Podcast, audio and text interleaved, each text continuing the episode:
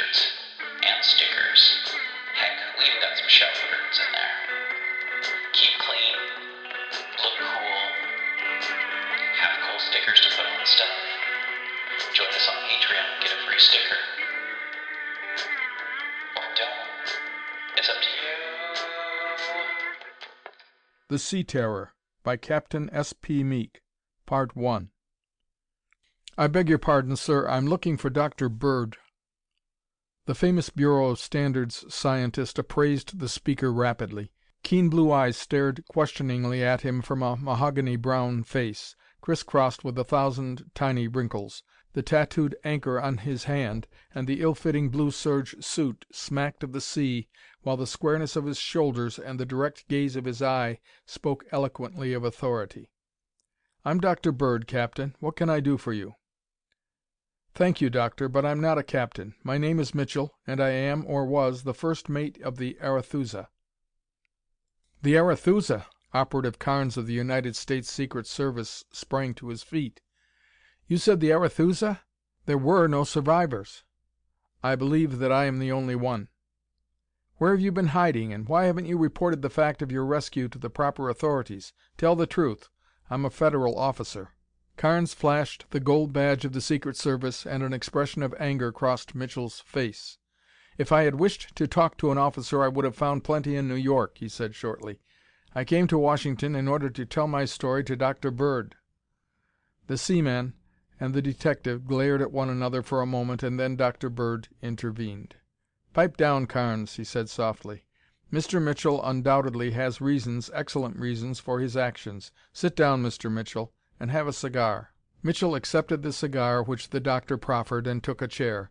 He lighted the weed, and after another glance of hostility toward the detective, he pointedly ignored him and addressed his remarks to Dr. Bird. "I have no objection to telling you why I haven't spoken earlier, Doctor," he said. "When the Arethusa sank I must have hit my head on something, for the next thing I knew I was in the Marine Hospital in New York. I had been picked up unconscious by a fishing boat and brought in and lay there a week before I knew anything. When I knew what I was doing I heard about the loss of my ship and was told that there were no survivors, and I didn't know what to do. The story I had to tell was so weird and improbable that I hesitated to speak to anyone about it. I was not sure at first that it was not a trick of a disordered brain, but since my head is cleared I am convinced of the truth of it. And yet I know that it can't be so. I have read about you and some of the things you have done, and so, as soon as I was able to travel, I came here to tell you about it. You will be better able to judge than I whether what I tell you really happened or was only a vision." Dr. Bird leaned back in his chair and put the tips of his fingers together. Long, tapering fingers they were, sensitive and well shaped, though sadly marred by acid stains. It was in his hands alone that Dr. Bird showed the genius in his make up, the artistry which inspired him to produce those miracles of experimentation which had made his name a household word in the realm of science. Aside from those hands he more resembled a pugilist than a scientist. A heavy shock of unruly black hair surmounted a face with beetling black brows and a prognathous jaw. His enormous head, with a breadth and height of forehead which were amazing, rose from a pillar like neck which sprang from a pair of massive shoulders and the arching chest of the trained athlete. Dr. Bird stood six feet two inches in his socks, and weighed over two hundred stripped. As he leaned back, a curious glitter, which Carnes had learned to associate with keen interest, showed for an instant in his eyes. "I will be glad to hear your story, Mr. Mitchell," he said softly. "Tell it in your own way, and try not to omit any detail, no matter how trivial it may be." The seaman nodded and sat silent for a moment as though marshalling his thoughts. "The story really starts the afternoon of May 12th," he said, "although I didn't realize the importance of the first incident at the time. We were steaming along at good speed, hoping to make New York before too late for quarantine, when a hail came from the forward lookout. I was on watch, and I went forward to see what was the matter. The lookout was Louis Green, an able bodied seaman, and a good one, but a confirmed drunkard. I asked him what the trouble was, and he turned toward me a face that was haggard with terror. "I've seen a sea serpent, Mr. Mitchell," he said. "Nonsense!" I replied sharply. "You've been drinking again."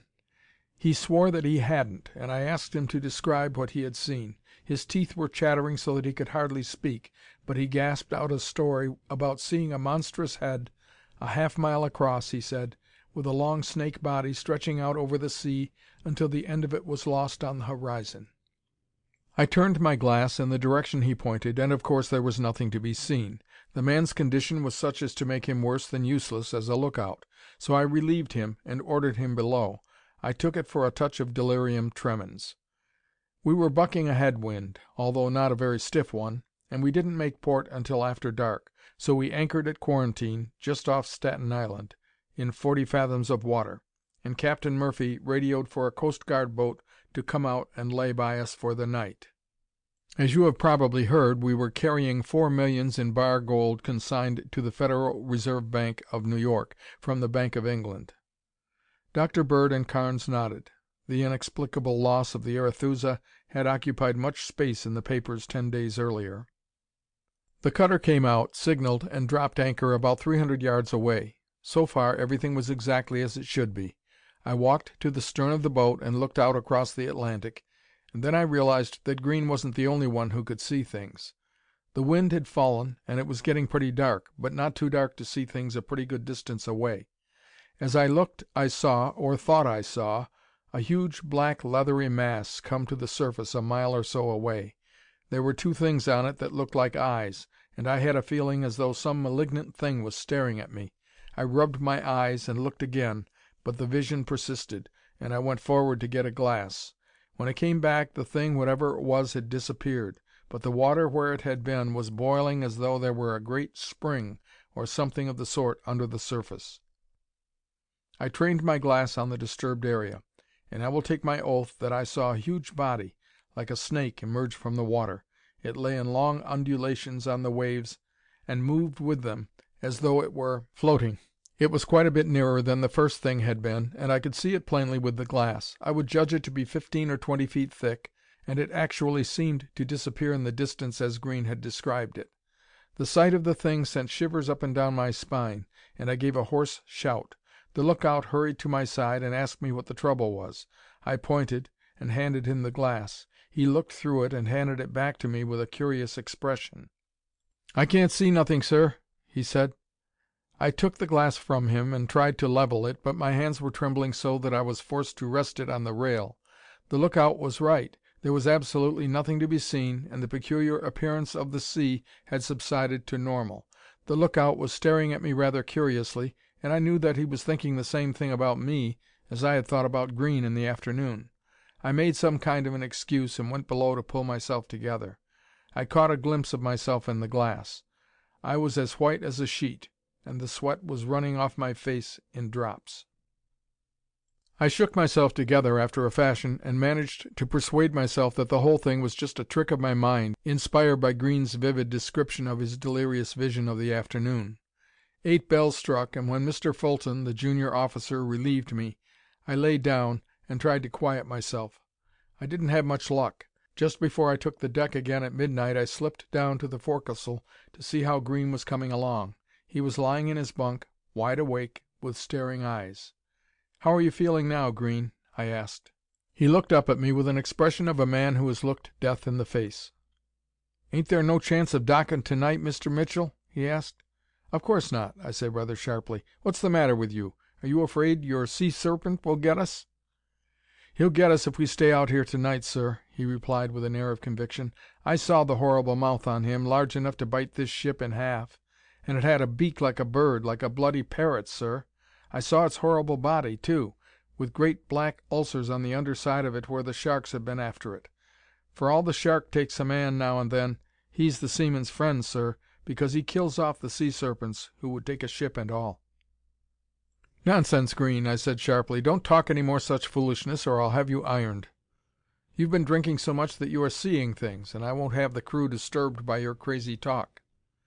You won't think it's talk when those big eyes stare into yours to night, Mr. Mitchell, and that body twists around you and squeezes the life out of you. I don't care whether you iron me or not. I know that I'm doomed, and so is everyone else. But I won't talk about it, sir. The crew might as well rest easy while they can, for there's no escape if we have to stay out here to night."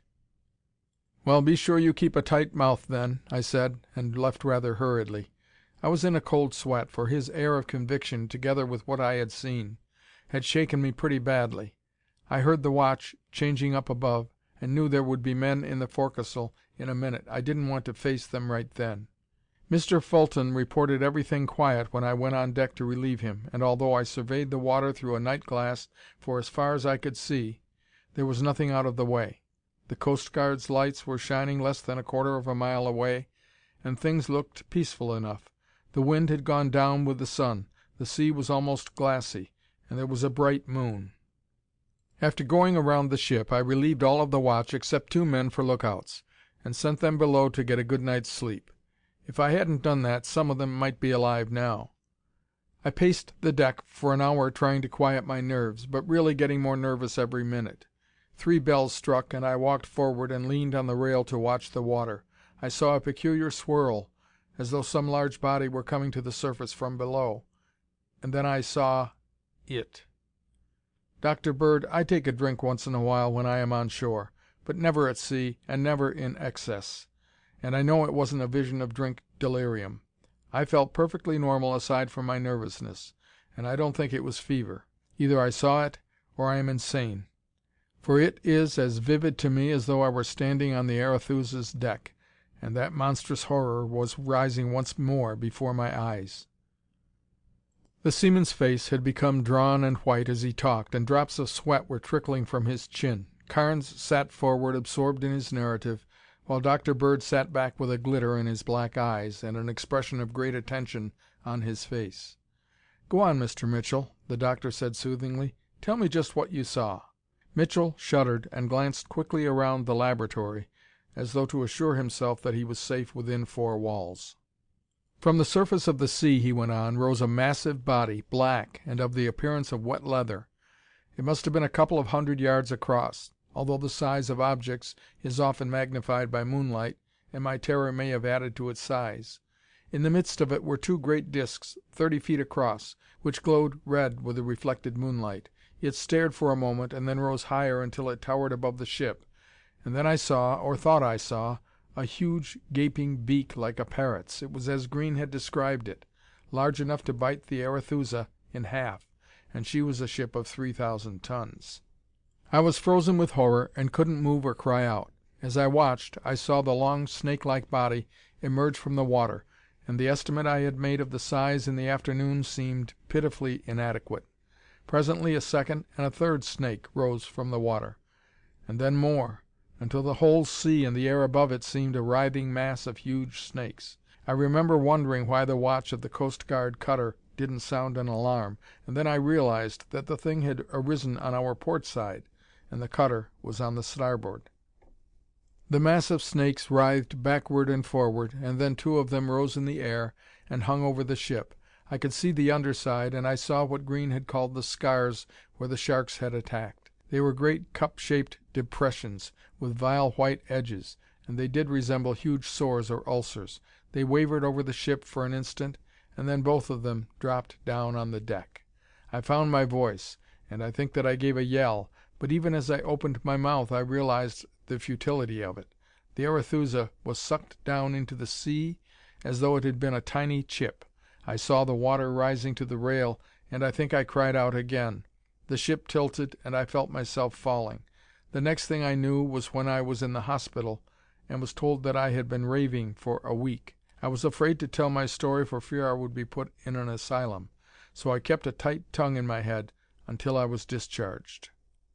Dr. Bird mused for a moment as the seaman's voice stopped. "You cried out all right, Mr. Mitchell," he said. "You gave two distinct shouts, both of which were heard by the watch on the Wren, the Coast Guard cutter.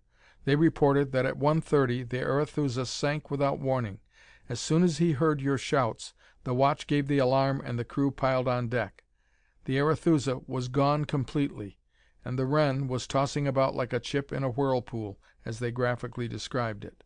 The Wren had steam up and they fought the waves and steamed over your anchoring ground, looking for survivors. But they found none. The sea gradually subsided and they did the only thing they could do dropped a buoy to guide the salvage people and radioed for assistance. The Robin came out and joined them, and both cutters stood by until daylight, but nothing unusual was seen. The insurance people are trying to salvage the wreck now, but so far they have made little headway. "That brings me to the rest of the story, the part that made me decide to come to you, Doctor," said the seaman. "Did you see what happened to the divers yesterday?" Dr. Bird nodded.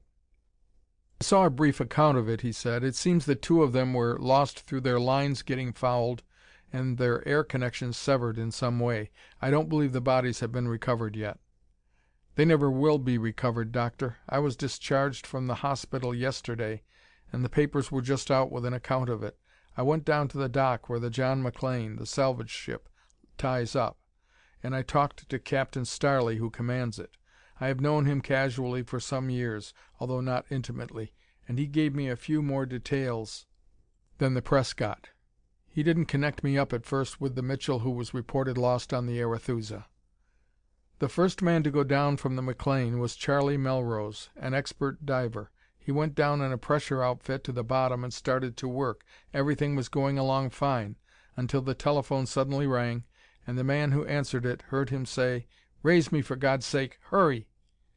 The signal for raising was given, but they hadn't got him more than thirty feet from the bottom before there came a tug on the line and he was gone. The air line, the lifting cable, and the telephone cord floated free and were reeled in. Melrose had been plucked off the end of that line as you or I would pluck off a grape. Dr. Bird leaned forward with the curious glitter again in his eye. "Go on," he said tersely. Blake, the other diver, donned a suit, and insisted on being lowered at once. Starley tried to dissuade him, but he insisted on going down. They lowered him over the side with a twelve foot steel shod pike in his hand. He never got to the bottom. He had not been lowered more than a hundred feet when a scream came over the telephone, and again there was a jerk on the lines which threatened to wreck the reel, and the line came aboard with no diver on the end of it. At the same time, Starley told me, the sea boiled and churned as though the whole bottom were coming up, and his ship was tossed about as though it were in a violent storm, although it was calm enough for forty fathom salvage work, and that is pretty quiet, you know. Half the time his screws were out of water and he had a hard time to keep from being capsized. He fought his way out of the disturbed area, and as soon as he did, it started to quiet down, and in ten minutes it was calm again. Starley was pretty badly shaken, and besides, he had lost both of his divers. So he came in and I saw him at the dock. When I heard his yarn, I took him into my confidence and told him what I had seen, and that I proposed coming to you and asking your advice. I was afraid until I heard his story that it was merely a vision that I had had, but it certainly was no vision that plucked those two divers off their lines. Has Captain Starley told that story to anyone else yet?" "No, Doctor, he hasn't. He promised not to talk until after I had seen you. I'll vouch for him. He'll keep his word through anything. And he is keeping his whole crew on board until he hears from me." Dr. Bird sprang to his feet. "Mr. Mitchell," he said energetically, "you have shown excellent judgment. Wire Captain Starley that you have seen me and that he is to hold his crew on board and to talk to no one until I get there. Carnes, telephone the Chief of Naval Operations and ask him to receive me in conference at once.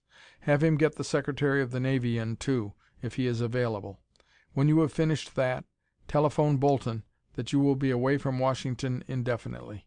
I'll telephone Admiral Buck for you, Doctor, but I don't dare telephone any such message to Bolton. He'll take my head off. He has been running the whole service ragged lately, and this is my first afternoon off duty in a fortnight. What's the trouble? A flood of new counterfeits? No, the counterfeit division is getting along all right. In point of fact, they have lent us a dozen men. The trouble is a sudden big increase in communist activity throughout the country, with the Young Labor Party behind it. Bolton has been pretty jumpy since that Stokowski affair last August, and he is afraid of another attempt of some sort on the President. Part One.